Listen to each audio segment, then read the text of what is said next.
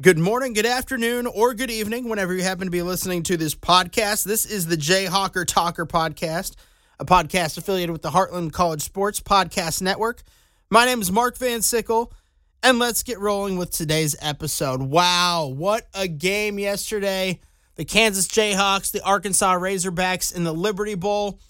Boy, did it start out terrible for the Jayhawks, but by the end of the game, you saw the fight, you saw the heart in this Kansas Jayhawks football team, and they came all the way back from down 38 to 13 with three minutes and 30 seconds left in the third quarter to tie it up 38 38 and send the game to overtime. So let's get into the game from the start.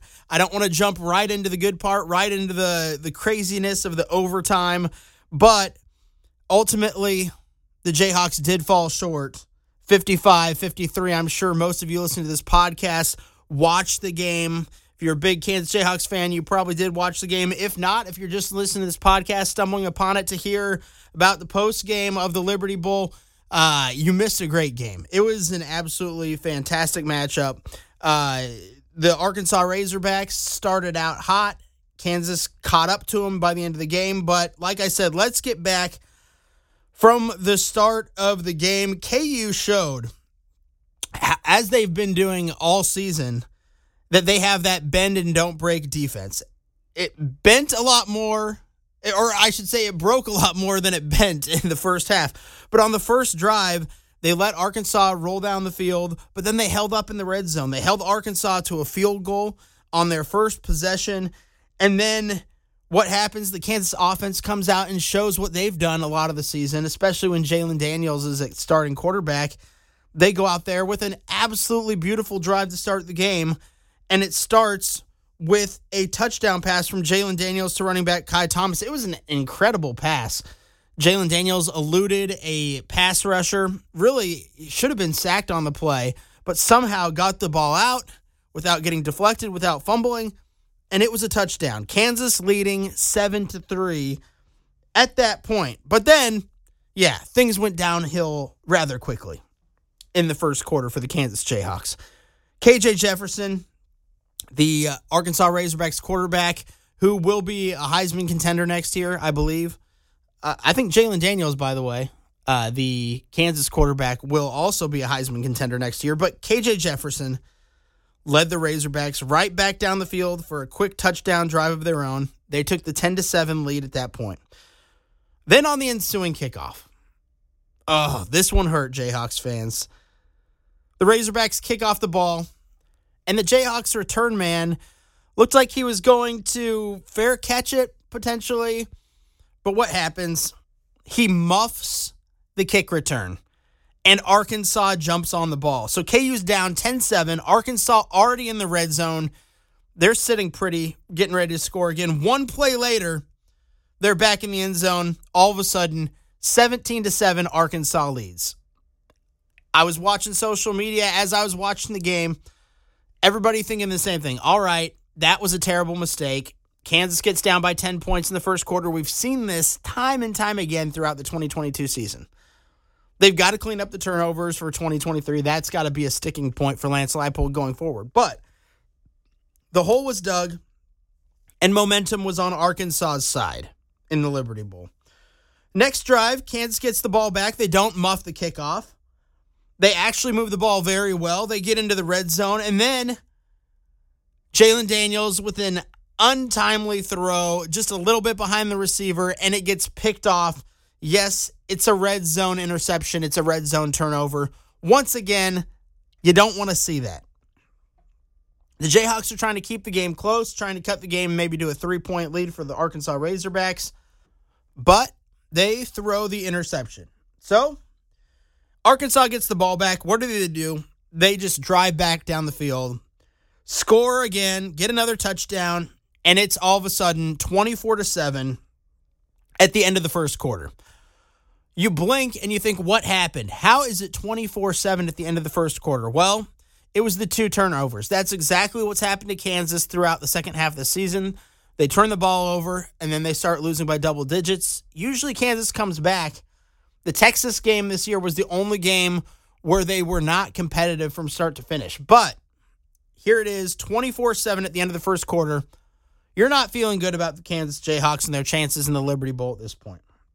Second quarter, pretty quiet overall, but Arkansas scores a touchdown with five minutes left in the half.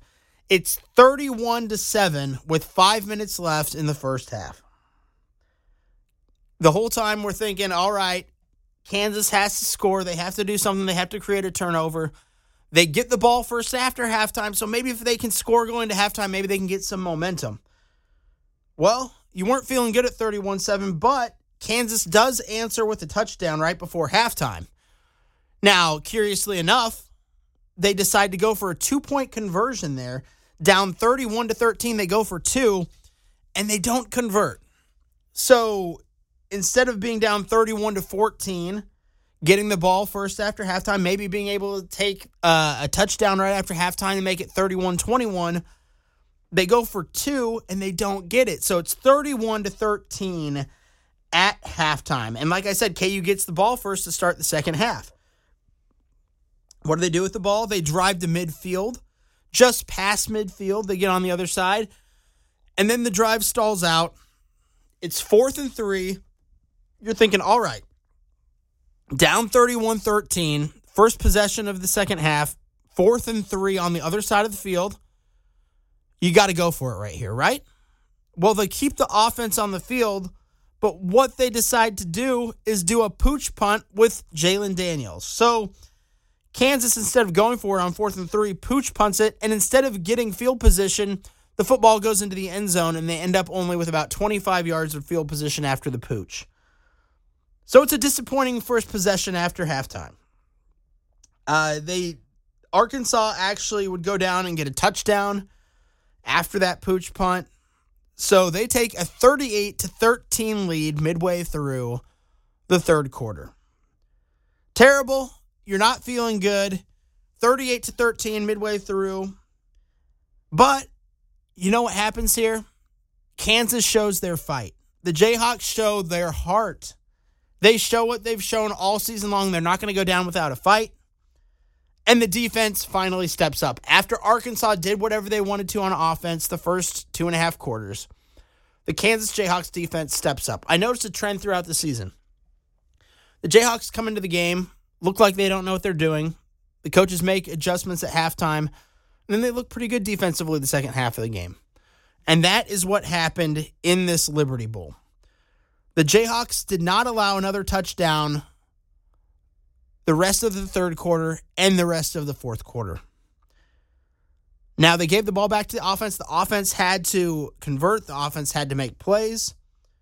And this is when things get interesting. Ky Thomas gets back into the action, gets a three yard touchdown run with 3.05 left in the third quarter to cut the lead to 38 28 things keep getting more interesting. Both defenses getting stops back and forth. They're going blow for blow on defense. And then it's the fourth quarter. Both defenses continue to play well through the start of the fourth quarter, going back and forth. And then with about five minutes left in the game, the Jayhawks defense is starting to get tired. The Razorbacks get on the edge of field goal range. They don't have a great kicker, but for some reason, the Razorbacks try to get a little bit too cute on a second down play. They run a reverse and they get the edge. It looks like they're going to gain a couple yards, but then the Jayhawks strip the ball and the Hawk Mamba, Cobee Bryant, picks it up and runs it back to midfield. The play was reviewed, but it was upheld. The Jayhawks get the ball back with just under five minutes to go in the game, down 38 to 20. And I did I did miss one thing in this game. They got a field goal earlier in the fourth quarter. So it was 38 to 23 before that fumble recovery. Sorry, I did miss that point. 38 to 23. The Jayhawks got a field goal early on in the fourth quarter. So it is 38 23. Jayhawks have the ball at midfield, down by two touchdowns, down by 15 points. About three minutes left in the game. The Jayhawks drive down the field. They're getting into field goal. They don't need a field goal, but they're into field goal range. They're getting close to the red zone. They need two touchdowns and a two point conversion. That's what they need. And what happens? Jalon Daniels leads them down the field, hits Douglas Emilien in the end zone for his first catch of the game. That brings the Jayhawks within eight points, 38 30. And now the Jayhawks need a miracle. They need to get the onside kick. They need to get another touchdown and a two point conversion. Not very likely with only a minute and five seconds left in the game. Well, what happens? They absolutely landed on that onside kick. Perfectly executed onside kick. They get the ball back with a minute left in the game. Less than 30 seconds later, Jalon Daniels finds Luke Grimm in the back of the end zone to bring the score to 38 36. Remember, with three minutes and five seconds left in the third quarter, the score was 38 to 13. The Jayhawks come all the way back, score a touchdown with 41 seconds left in the game, 38 36. They need a two point conversion. And in a perfectly called two point conversion play, Jalon Daniels converts he hits LJ Arnold in the back of the end zone to convert the game to convert the two-point conversion and the game is tied 38-38, a 25-point deficit erased. The comeback was complete. An incredible turnaround, something that has never been seen before in the Liberty Bowl. The Jayhawks push it to overtime. And you could tell both defenses were tired at this point in the game. Both defenses worn out both offenses ready to roll. And what happens in overtime? Arkansas wins the toss and they opt to play defense first. They want to see if Kansas scores. They want to see what they have to do on their offensive possession. Well, they run right down into the five yard line. First play, they cap it off with who else but Jared Casey getting the first touchdown in overtime. KU decides to kick the extra point. They convert it, they lead 45 38. Now, in the first overtime, you have the option to kick the extra point or go for two. In the second overtime, both teams have to go for two if they score a touchdown. If you get to a third overtime, you guys just trade back and forth two point conversion attempts, back and forth, back and forth. That's the new college overtime rules. I kind of like it. It makes things interesting, but Arkansas would need to score a touchdown to send it to that second overtime. And what happens? They do. Easy score by Arkansas. They make it 45 45 after they convert the uh, extra point try. And then Arkansas gets the ball first in the second overtime. KJ Jefferson makes it look easy, quick 20 yard touchdown run. They convert their two point try to take a 53 45 lead, and Kansas would have to answer. Jalon Daniels continues his hot streak an incredible game by the quarterback. He takes it in from two yards himself, gets the touchdown, cuts the lead to 53 51. They need another two point conversion. Jalon Daniels tries to take it in himself, falls just short of the end zone, but a flag comes out. The referees call targeting on Arkansas for a defenseless player as Jalon Daniels was reaching for the end zone. They review the play. It takes so long, but the play was upheld, and Kansas gets another attempt at the two point conversion. What do they do? They go to their bread and butter. Jalon Daniels pass to Jared Casey. Touchdown. Game is tied 53 53 going into the third overtime. Now, both teams have to go for two point conversions. That's it. Each team gets possession from the three yard line to try to get in and get two points. Well, what happens? Arkansas gets the first possession. An easy touchdown pass from Jefferson to Rashod Dubinion. And it looked like maybe one of the Kansas defenders fell down, but they were just tired. They weren't in full. I don't know. It, it just looked like they couldn't stop Arkansas at this point. Kansas has to go out there down 53 to 55 and convert a two point conversion to keep the game going. What does Kansas do? They bring in backup quarterback Jason Bean, line up as a wide receiver. Jalon Daniels takes a snap, flips it to Bean, who had the option to run it or pass it. And it looked like he had an edge there. It looked like he had an edge to the end zone where he could have ran it in and got the two points. He decides to try to throw it to the back of the end zone. He missed an open tight end that was in the middle of the end zone, overthrows the back of the end zone, incomplete pass, and unfortunately, that's how the game ends for the Kansas Jayhawks. It was an incredible comeback. It was an incredible game. Kansas showed their heart. They showed their will to try to come back and get a win for their program, for their fans. Their fans who, by the way, traveled from Lawrence, from the Kansas City area by car because Southwest had canceled thousands of flights. Yeah. But they put on a show for those fans. They really did. Unfortunately, Arkansas gets the win 55 53. It was an incredible effort from the Jayhawks. And they have something proud to build on moving into 2023. Lance Leipold has built something that they can be proud of. And yeah, he said it starting last summer. There are no moral victories in, starting in 2022. And he lived up to that. They went six and six. They went to a bowl game. They finished the season six and seven.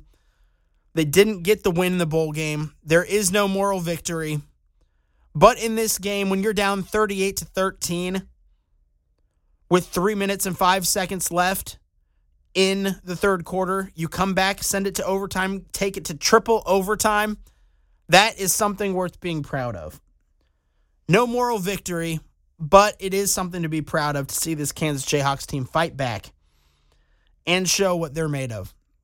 They have a lot of pieces coming back in 2023.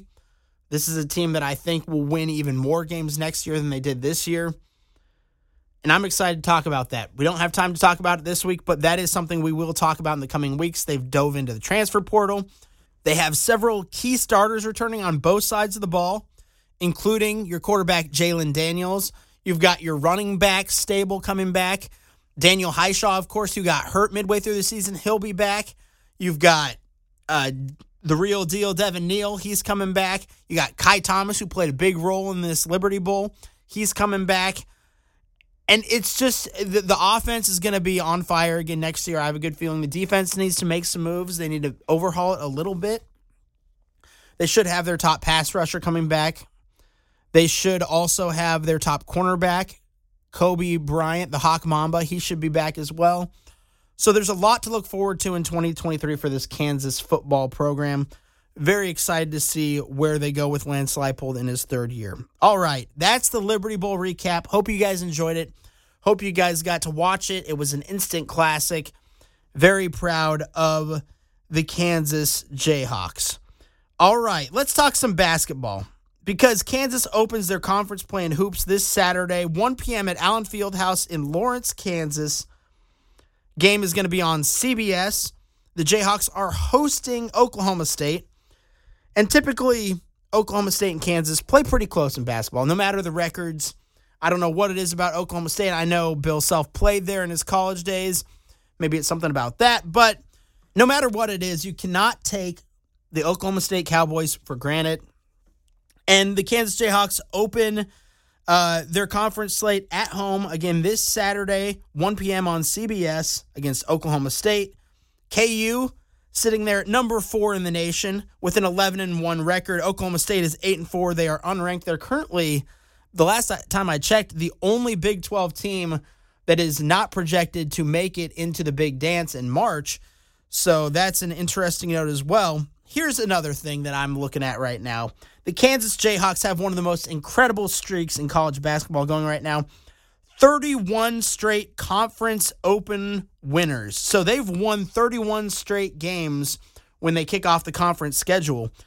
hoping to make it 32 this Saturday against Oklahoma State. The last time they lost a home opener, January 8th, 1991 against the Oklahoma Sooners.